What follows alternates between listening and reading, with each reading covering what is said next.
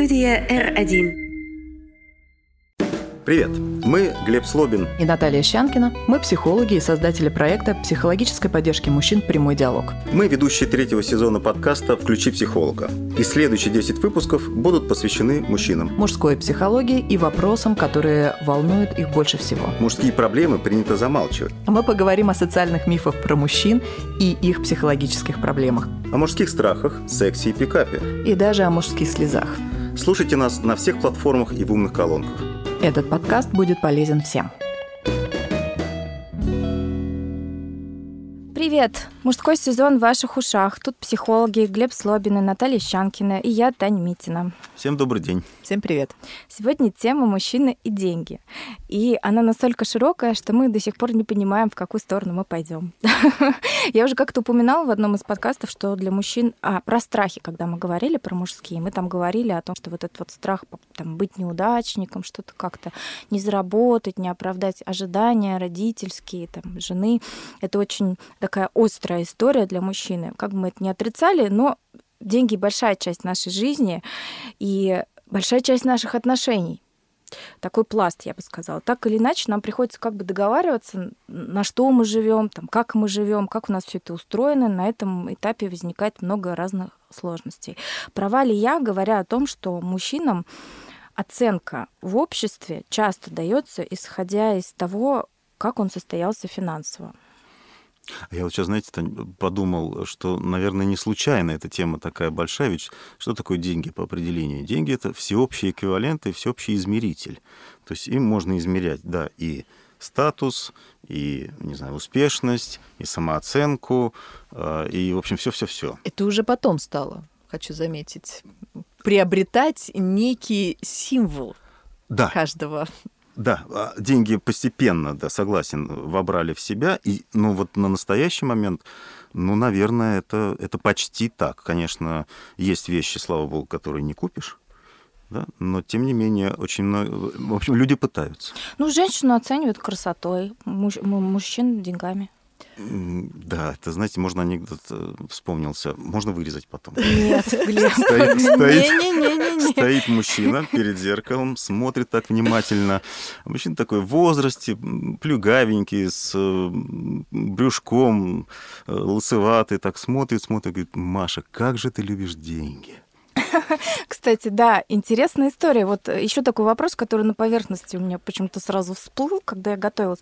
Почему мужчины так часто компенсируют деньгами какие-то свои вопросики к внешности или к возрасту? Почему вот говорят, что вот если там какой-нибудь Porsche 911 100% там маленький, лысый, престарелый чувак, либо если это какой-то огромный, не знаю, Land Cruiser, то там 100% низкого роста маленький там человек. Почему так часто финансовая история компенсирует мужчинам их какие-то, по их мнению или по мнению общества, недоделки, недостатки? А мне кажется, что именно потому, что деньги — это, ну, на настоящем, это всеобщий эквивалент, да, то есть если бы можно было условно сравнивать по отдельным каким-то пунктам, условно, по внешности, не знаю, по спортивности, по IQ, там еще по каким-то, да, как бы вот разные шкалы были бы, то, наверное, была бы какая-то другая ситуация.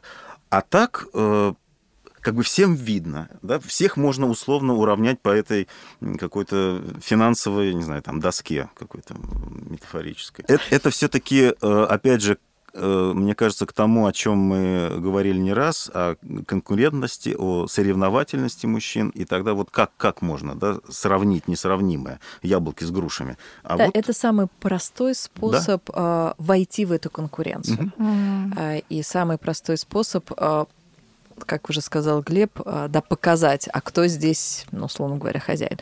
Вообще-то деньги — это еще и про власть, конечно же. В первую очередь, мне кажется. Ну, не только. Мне вообще кажется, вот я тоже, когда готовилась к этой теме, вообще она такая большая оказалась. Mm-hmm. И сколько даже не столько, сколько там деньги и мужчины, а сколько вообще эта тема денег, она с психологической точки зрения имеет очень огромный пласт, просто огромный, потому что, ну, есть прям экономическая психология, да, которой занимаются институты. Там у нас в Москве 2 института психологии раны, вышка, по-моему, в Питере 2 университета и еще 2 института, я уже не помню где, то ли в Иркутске и еще где-то. Как бы, с одной стороны, вроде бы тема огромная, ею занимаются, но занимаются тоже не очень много, да, и только вот выборочно, получается, какие-то институты. Важно немножко отмотать назад к тому моменту, что вообще-то мы деньги увидели, как деньги, вот что вот с этим что-то можно делать и каким-то образом как-то к своей жизни их приобщать, вообще-то не так давно. Ну так, если, да, когда наша страна, мы будем говорить про наш, стала переходить на, собственно, вот эти рыночно-экономические отношения. Собственно, с тех пор отношение к деньгам стало меняться, потому что до этого отношение к деньгам было совсем другое.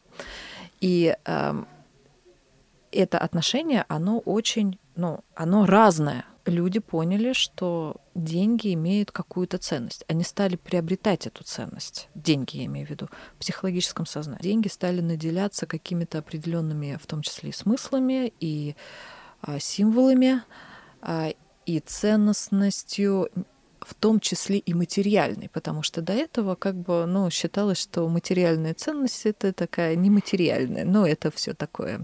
Все сейчас только на деньгах помешаны, все сейчас только вот лишь бы вещи какие-то были, но это не совсем так, просто, да, это такая немножко другая сторона этого всего. Но с психологической точки зрения это очень интересно на самом деле, потому что без денег-то мы не можем прожить. Так в том и дело. Да. И, в общем-то, все хотят, чтобы у них были деньги. Но, с другой стороны, кто как к этому относится?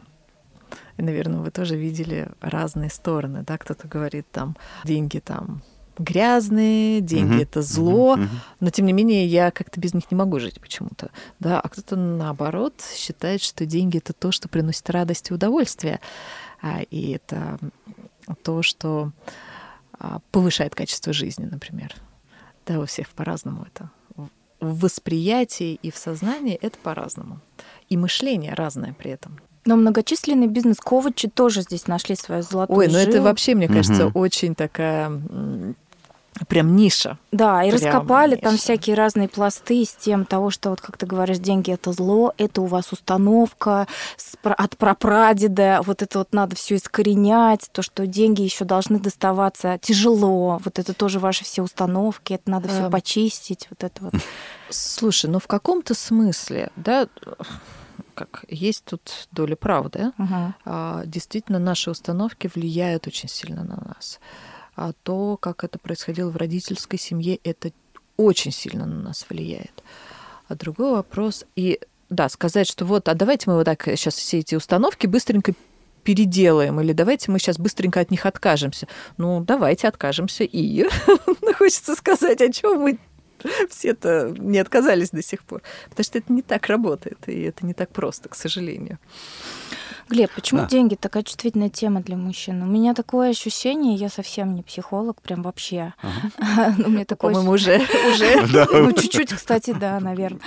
Курсы повышения квалификации проходите вместе с нами. Немножко, да.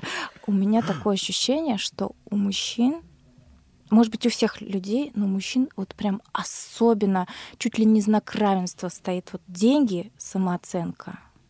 Ну, наверное, я бы так сказал, да, что вот если брать какой-то мейнстрим, о котором мы говорим, то сейчас, в отличие от того же там советского времени, одна из определяющих ценностей жизни человека вообще — это успех. Да? И возникает вопрос, в чем его измерять? И тогда как бы измеритель успеха — это в том числе деньги. Да? Или там известность, которая, опять же, монетизируется.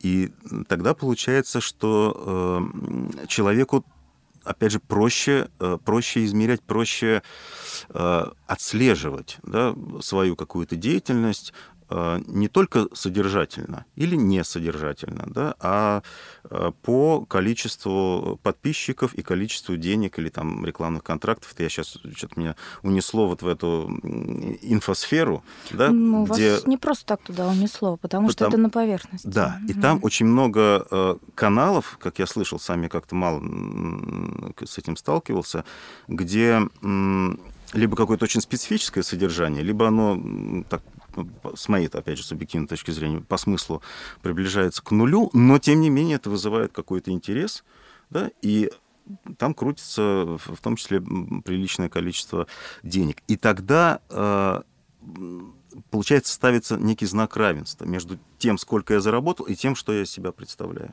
Угу. То есть своеобразная такая ловушка. Если вот опять же чуть вернуться к твоим словам, Наташ, про советское время. Вот есть два таких модуса, да, быть, иметь, ну, есть еще там модус казаться, да, образ такой человеческой жизни. Вот мне кажется, что фокус внимания за эти последние, там, не знаю, 30-40 лет сместился как раз в сторону иметь. Вот я из себя представляю то, что я имею, в том числе в материальном ключе. А можно вот еще немножечко, чисто с антропологической точки зрения, чуть-чуть еще в союз? Вот, Наташа, ты сказала, что вот раньше это не было так, да, что вот мы все деньгами меряем. Но тогда же чуть-чуть по-другому было. Был гараж кооперативный, надо было достать «Волгу» там ту же самую, надо было очередь отстоять. У всех было одинаково. Такое ощущение, что как будто просто другая валюта. Так нет. Даже сейчас, посмотри, в Северной Корее все равно у лидеров стоит Макинтош на столе. У остальных нет, а у них стоит. И тогда в большей степени определенная прослойка людей все-таки даже такой стереотип есть, когда человек приходит на консультацию, да, там расспрашиваешь, там, а как вы жили, там у родителей спрашивали, как жили, они отвечали, да как все. Да, как у всех. Такой нарратив. И вот это как у всех, это в том числе касается и денег. Нельзя было вылезти. Если вылезешь там, не дай бог что-то, да, это вообще другая коннотация, мне кажется. Я чуть-чуть хотела добавить к тому, что говорил Глеб, ну вот это, что ты спрашивала, да, только с другой стороны, почему это такая чувствительная тема? Угу. Потому что если мы ее повернем с другой стороны, ну вот нет, если у меня этого всего, то тогда мы, ну и общество нам это тоже диктует, мы сталкиваемся с теми же страхами, с неуверенностью какой-то, да, с сомнениями.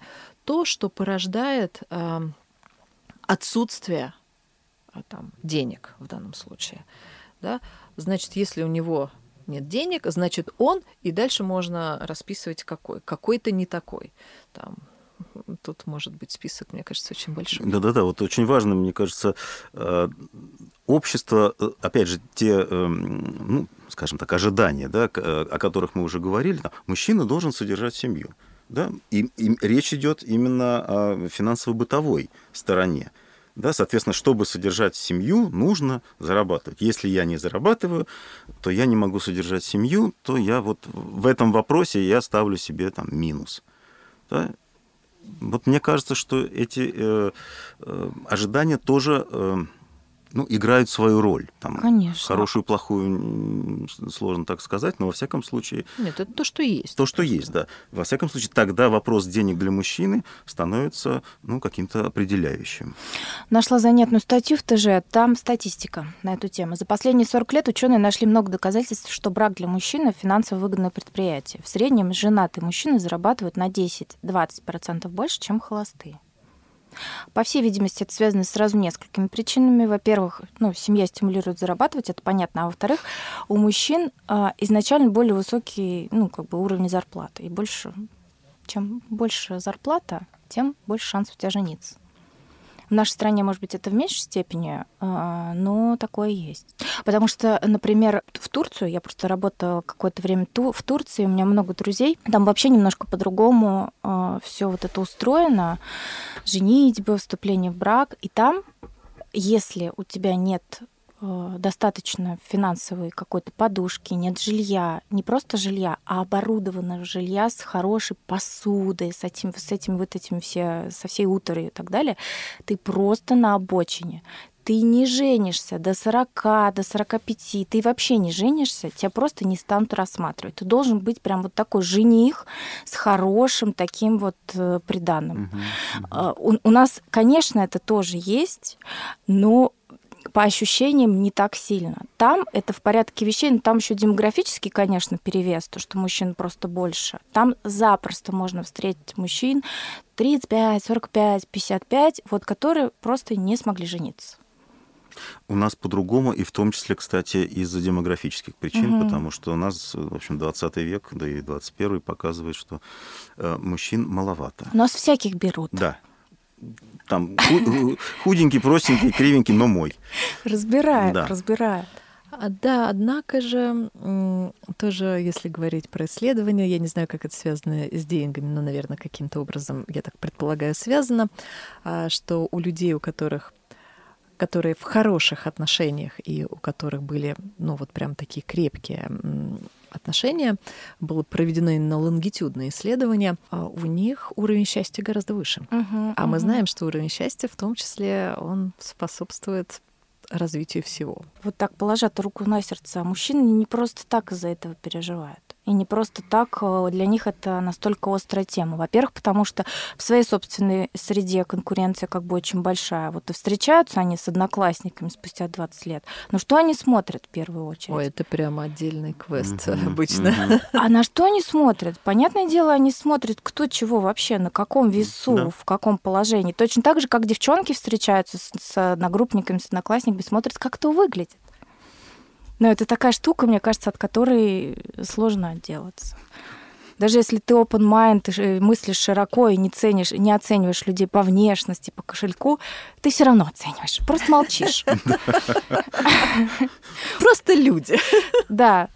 Очень часто причиной конфликта, например, в паре является не только то, сколько ты заработала, как ты заработала, а еще как ты распоряжаешься. Почему-то очень частая тема, я говорю, опять снимаю то, что на поверхности, да, очень частая тема, когда партнеры скрывают друг от друга какие-то траты, например, или какие-то вот эти знаменитые из анекдотов стереотипного юмора заначки какие-то, да. Это вот откуда берется? Почему такое заныкивание происходит по нормам? Это проявление такого взаимного, да, или одностороннего недоверия. И как-то это сразу бьется вот с предыдущей нашей темой, да, про насилие, про возможность или невозможность договориться, про то, мои какие-то пожелания, пусть даже там партнер их не разделяет, да, но во всяком случае там позволяет и уважает, и говорит, там, хочешь идти смотреть футбол, ну иди, ладно, там, да. Вот мне кажется, что эти заначки это как раз то, что я не могу легально, о чем не могу легально сказать и легально реализовать. Да, какая-то часть моей жизни, которой, в свою очередь, я не готов поступиться, да, не готов от нее отказаться. И я знаю, что будет там, конфликт, что я буду испытывать какой-то негатив со стороны другого человека. Тогда появляется вот эта вот заначка, да, утаивание. Такая теневая часть отношений. Я бы здесь еще говорила про страхи, на самом деле. А страх все-таки в нашей стране, он так очень распространенный. Страх бедности и нищеты. И страх зависимости. Зависимости от другого в том числе. Выкрою себе кусочек и буду знать, что это только мое, да? Конечно. Ну да, мне кажется, то, что ты говоришь про страхи, это очень в точку. Мне кажется, это очень сильно повлияло на мое поколение, на то поколение, может быть, которое после нас было, потому что мы увидели 90-е, и мы видели, как твои знания, то, что у тебя в голове, вообще не измеряется деньгами. Мы видели, как кандидаты наук торговали на рынке за 3 копейки, и несмотря на то, как врачи нищенствовали, да, и несмотря на то, что всю жизнь учились, они не могли это монетизировать. Мы это все видели, и сейчас как будто такое отыгрывание происходит. Ведь что сейчас, вот, Глеб, возвращаясь к вот этой инфосфере, благосфере, вот есть такие, как, скажем, мужские, условно говоря, блогеры, да, то есть это люди, у которых мужская в основном аудитория. Знаете, что они чаще всего рекламируют и чем они больше всего привлекают аудиторию? Это ставки. Это ставки и игры. То есть вот это как бы они продают идею о легком И очень большом заработке. Я, конечно, не знаю, это суперконспирологическая теория, но такое ощущение, что это вот как раз какой-то отыгрыш немножко за 90-е, что вот раньше было тяжело, а вот сейчас смотрите, только надо руку протянуть. Я же говорю, очень интересная тема. Можно в ней очень много всего почерпнуть. Но вот мне кажется, что если говорить, может быть, не столько о мужчинах, а вообще о людях, деньги — это ведь про желания, да, с которыми мы можем или не можем справляться. Ведь, все-таки так в некой норме человек должен как-то к своим желаниям относиться, пересматривать их, не так, чтобы вот сразу верить. Хочется сказать, уважительно. Уважительно и в то же время, на мой взгляд, как-то рационально. То есть, мне кажется, важно... Мужская позиция. Хорошо.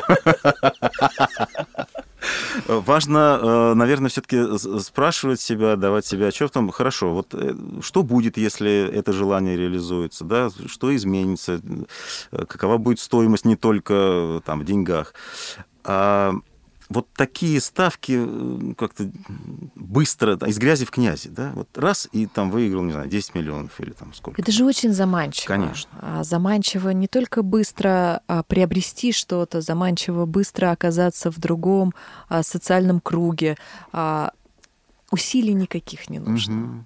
Это как сказка. Это немножко напоминает детскую мечту, да, попасть в магазин игрушек один, и все твое, или кондитерский какой-нибудь магазин, и можно все брать, и все есть. Да, вот есть такой своеобразный инфантилизм, когда не трудом, да, не тем, что ты знаешь и умеешь, и можешь этому миру дать и обменять на денежные знаки, да, но вот легко, да, по щучьему велению. И они очень многие качают именно свои личные истории и продают за счет этого, с того, что они показывают, что ведут в свой дом детства где-нибудь там, неважно, в деревне, говорят, вот, это вот я вот из таких вот низов, простой парень, который просто занимался борьбой и учился на одни двойки, вот где теперь я сижу в Гелендвагене. Да, это очень интересно посмотреть, потому что, с одной стороны, здесь есть доля правды, а с другой стороны, вот есть эта доля такой манипуляции на самом деле. Опять туда же, да, про что мы говорили в прошлый раз. Почему? Вот когда это так перемешивается, потому что действительно считается, что пока ты не избавишься от собственных каких-то установок, особенно родительских, ты не можешь продвинуться никуда дальше. А второй момент, что, собственно, об этом тоже пишут, о том, что очень важно научиться справляться с неопределенностью. И когда речь идет о финансах, особенно больших каких-то, там все время это ощущение неопределенности, потому что ты никогда не знаешь, что произойдет. Риск. И это определенный склад мышления должен быть. И еще определенный склад мышления про то, что тебе не страшно потерять что-то. Но когда в это вступает человек, у которого, это, знаете, как, даже не то, что у которого, у тебя может и не быть, да, каких-то средств, ты можешь рисковать и как-то определенно, но у тебя есть внутренняя какая-то уверенность и такой стержень, вот, наверное, это про стержень, да, когда ты знаешь, что все-таки, что ты будешь делать, если что. Вот, наверное, это такое некое отличие такого взрослой позиции и, при этом, да, ты можешь как-то расширять свое сознание и мышление от инфантильного детского, когда ребенок, он же не будет продумывать и просматривать, а что будет, если. Для него это априори, понятная история. Меня возьмут на ручки. И вот то, про что ты говоришь, вот немножко очень есть такое ощущение, что похоже на то, что вы давайте вот сюда вот вложитесь, а вас там кто-нибудь на ручки потом возьмет. Как бы не рассказывается о том, что, слушай, чувак, если ты сейчас проиграешь, ты подумай, что ты будешь делать дальше. Ты пойдешь туда, туда, туда, или будешь как-то заново накопление делать. Что делать-то будешь? Как бы эта история не рассматривается. Рассматривается только другая. Вот. И это очень понятно, да? Вообще, мне кажется, символизм денег, вот этот вот символ, да, про что это для каждого человека? Про энергию ли, да, про обмен ли, про что? Это вот тоже Ну, коучи говорят, что про энергию. Я, конечно, не знаю, но поговаривают. То есть, с их точки зрения, мы такие должны стать аккумуляторами. Очевидно. Про обмен брать-дать. Давать-брать, вот это такая энергия, что не возникает такого ощущения, что ты отдал, что ты как будто бы отдал. На самом деле ты не отдал, ты поменял на что-то, и тебе все равно эти, там, не знаю, 100 рублей вернутся по-любому, потому что они не могут не вернуться. Вот что такое. Да, при этом, когда ты много отдал, но не получил обратно, у тебя возникает адский когнитивный диссонанс и, извините, фрустрация, потому что вокруг из каждого утюга, из каждой соцсети тебе кричат, что ты должен быть успешным. Тебе показывают всевозможные атрибуты этого успеха просто везде, и ты ощущаешь себя немножечко не на поезде, не на этом поезде. Поезд едет, а ты где-то на станции остался. Ну, вот мне кажется, что в этом есть какой-то такой массовый гипноз, что ли, да, который, на мой взгляд, недостаточно критически осмысляется каждым человеком. Ведь есть какие-то, с моей точки зрения, достаточно мудрые высказывания, которые говорят о том, что там богатство или большие деньги – это испытание. Да, не каждый его выдерживает. Но для большинства людей это какая-то вот действительно голубая мечта. Дайте мне там мешок денег, и я стану счастливым. А каждый день ты думаешь, испытайте меня, пожалуйста. Да. Будьте любезны. Да, я, кстати, вот сюда же хотела добавить, что, но на самом деле это в том числе и про какой-то талант, давайте говорить, да, людей, которые умеют обращаться, я бы даже не говорила про зарабатывание, они не зарабатывают эти деньги, они просто к ним приходят, они умеют с ними обращаться. И это про талант. Другой вопрос, что, наверное, каждый бы человек мог бы достичь определенного какого-то уровня, там, своего, какого-то, я не знаю, да, какого-то. А это уже другая история, потому что, но тоже, наверное, из практики очень часто встречается позиция, вернее так, это не позиция, это установка, которая очень глубинная и на самом деле, опять же таки, какая-то очень детская, связанная с травматичными, безусловно, историями, когда у меня забрали, про установку я сейчас говорю, то, что мне должно было принадлежать.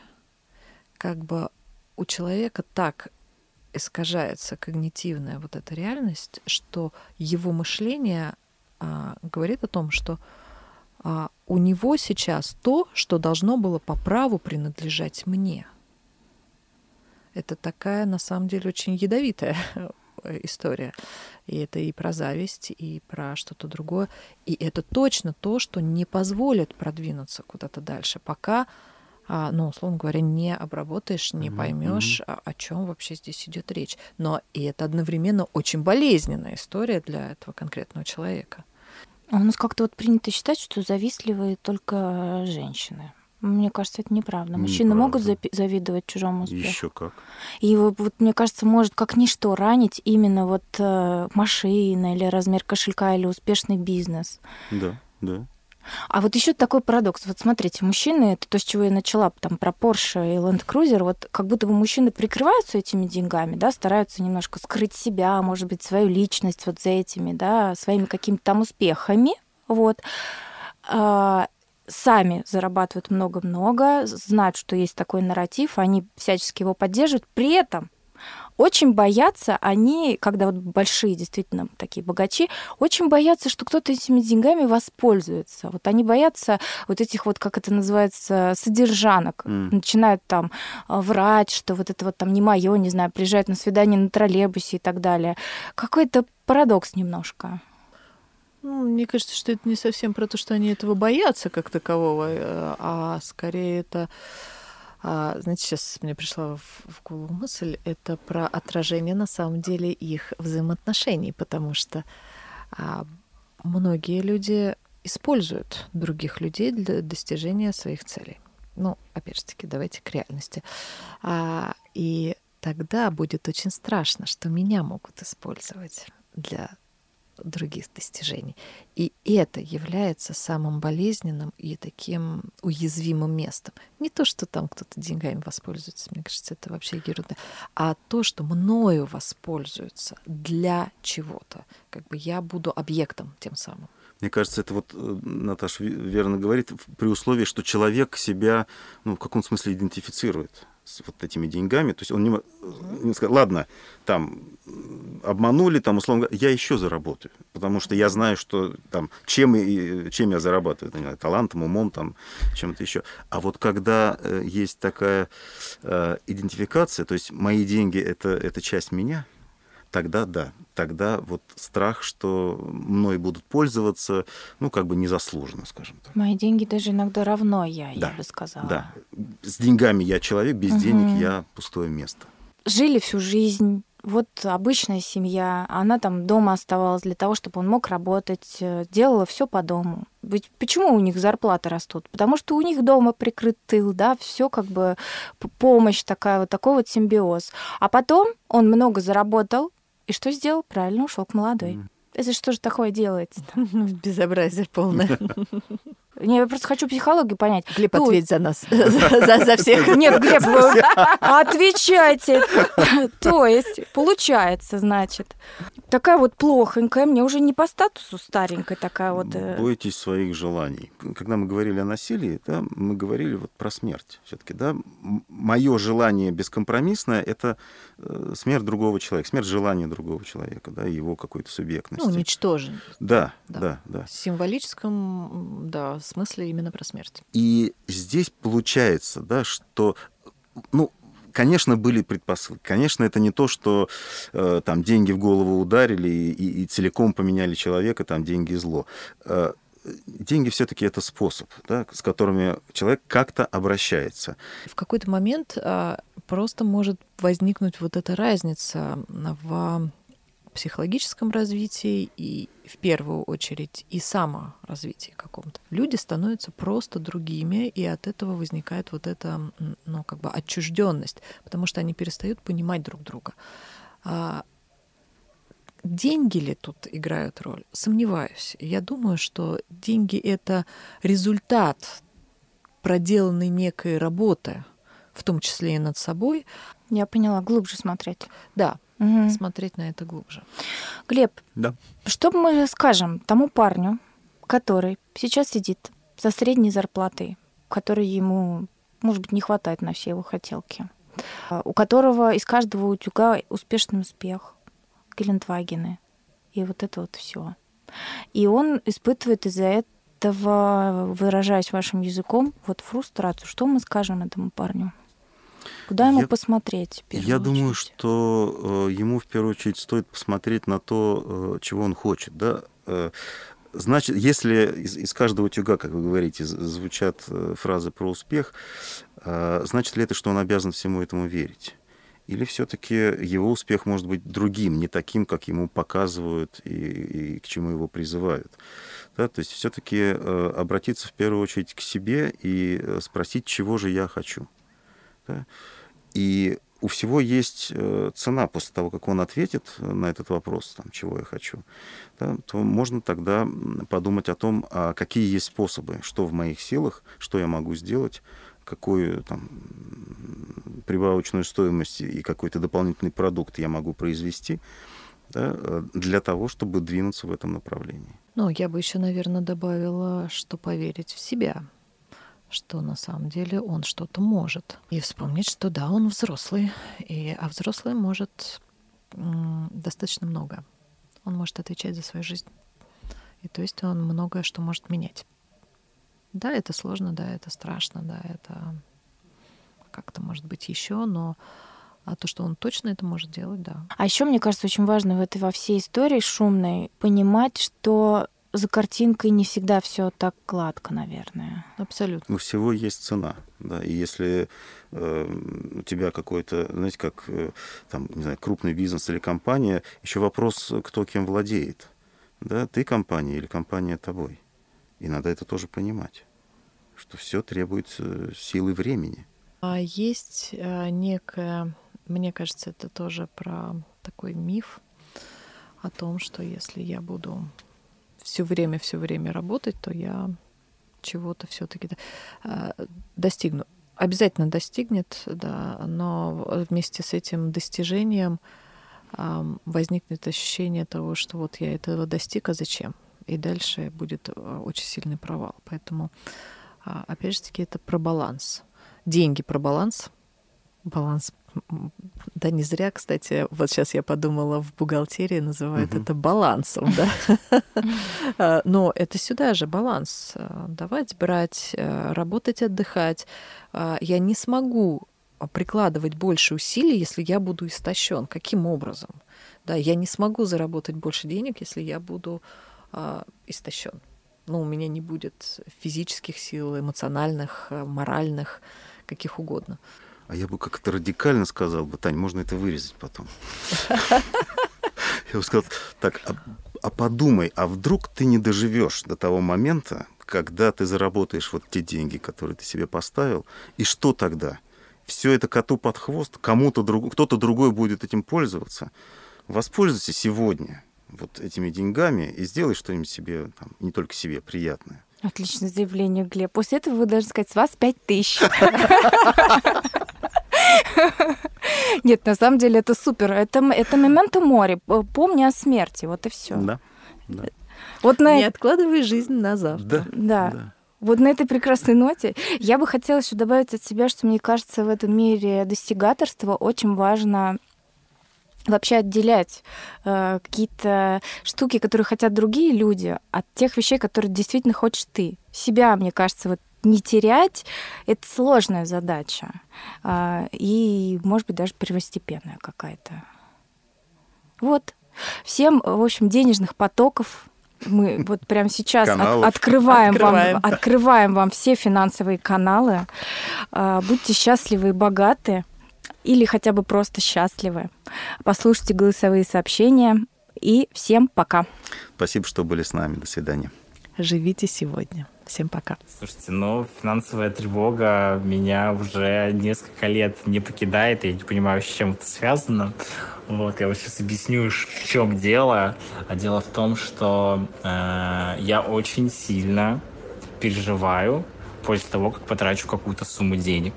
То есть, условно говоря, я понимаю, что у меня на карте там лежит 50 000 рублей, и мне нужно оплачивать там, ЖКХ, квартиру или что-то купить элементарно для жизни, и я боюсь их тратить с этой карты.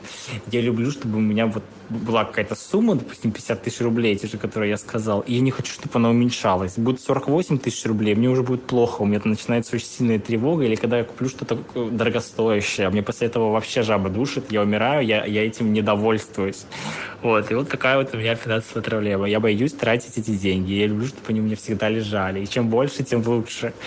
И я не знаю, как себя с этим побороть. Дело в том, что моя работа — это как бы часть моей жизни, часть моих интересов, часть того, что толкает меня жить дальше, а не просто какая-то формальность. Поэтому как бы этот вопрос, он никогда остро не вставал, потому что это естественная часть моей жизни. И, грубо говоря, если ты имеешь навыки, за которые платят, и ты это прекрасно знаешь, и ты просто этим занимаешься не потому, что нужно, а потому что просто у тебя есть определенный интерес в этой области, то деньги и финансы, и какие-то любые ресурсы, которые ты хочешь, допустим, за счет этого получить, они естественным образом появляются. То есть у меня как бы никогда не было такого вопроса, будут ли у меня деньги или нет. Просто я занимаюсь тем, что мне интересно, и этот вопрос как бы уже автоматически закрывается за счет того, что я понимаю, что, имея навыки, ты не можешь не получить там какие-то ресурсы, которые тебе нужны. Вот. Так что скорее нет, я не беспокоюсь на эту тему, потому что я знаю, что можно приобрести другие навыки и получать какие-то другие деньги, если тебе, допустим, интересен рост в этом направлении. Вот. Так что нет, скорее я не думаю на эту тему. Чувствую ответственность перед семьей. не всегда получается сразу осуществить те цели, которые я задумал. Иногда нужно очень много времени и сил, и не всегда этого хватает. Деньги – это для любого мужчины самая тревожная тема в жизни, потому что много обязательств перед близкими. Студия R1.